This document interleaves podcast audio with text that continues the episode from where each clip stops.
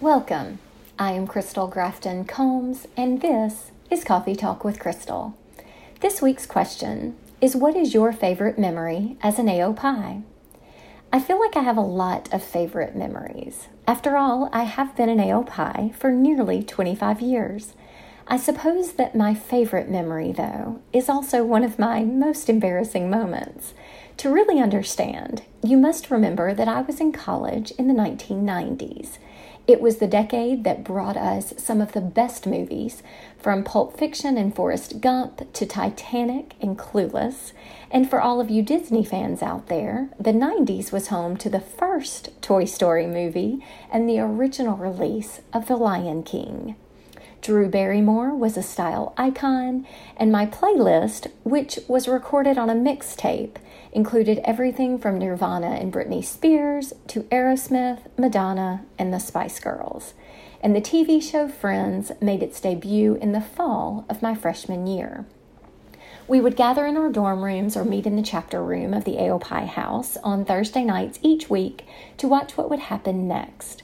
Jennifer Aniston made Rachel Green the next It Girl on the small screen, and everyone wanted her haircut and her wardrobe.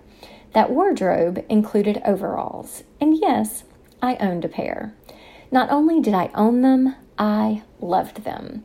Who couldn't love something that was so comfortable and still stylish? I was privileged to serve my chapter as chapter president in the year 1997. It was an amazing year of firsts for me and for our chapter. I attended International Convention for the first time for our centennial celebration in New York City. Our chapter was recognized as a DSA chapter, the equivalent of today's Ruby level chapter, and I received a foundation scholarship that I believe truly opened the door for me to begin graduate school the following year.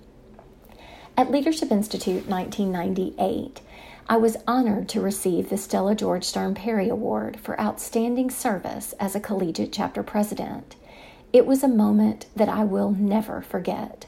I still look at the certificate framed on my wall and smile at the memory. While I may be the person who received this honor, to me it represented all the work that my collegiate chapter had done to advance our fraternity and the membership experience on my campus. I was seated with my chapter sisters as the award was being read, and when we realized that they were talking about me, it was surreal, probably for all of us, and we were over the moon with excitement.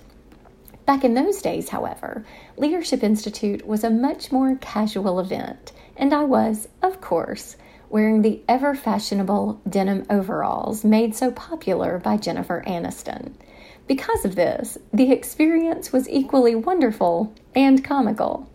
In fact, our past international president, Anne Gilchrist, whom I had met when she visited our chapter the previous year, hugged me as I left the stage, saying that she knew I had not known in advance because I was wearing my overalls.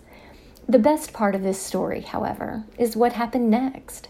After receiving the Perry Award, I was invited to join what we now know as the Education and Training Committee. It was my first introduction to volunteer service on an international level. It was yet another opportunity for growth, education, and sisterhood in a way that I had not yet enjoyed. And while I did not know it, I met some of my dearest friends through that experience. They are still women that I laugh with, talk with, and travel with today. I am a better woman, leader, and friend because of this opportunity.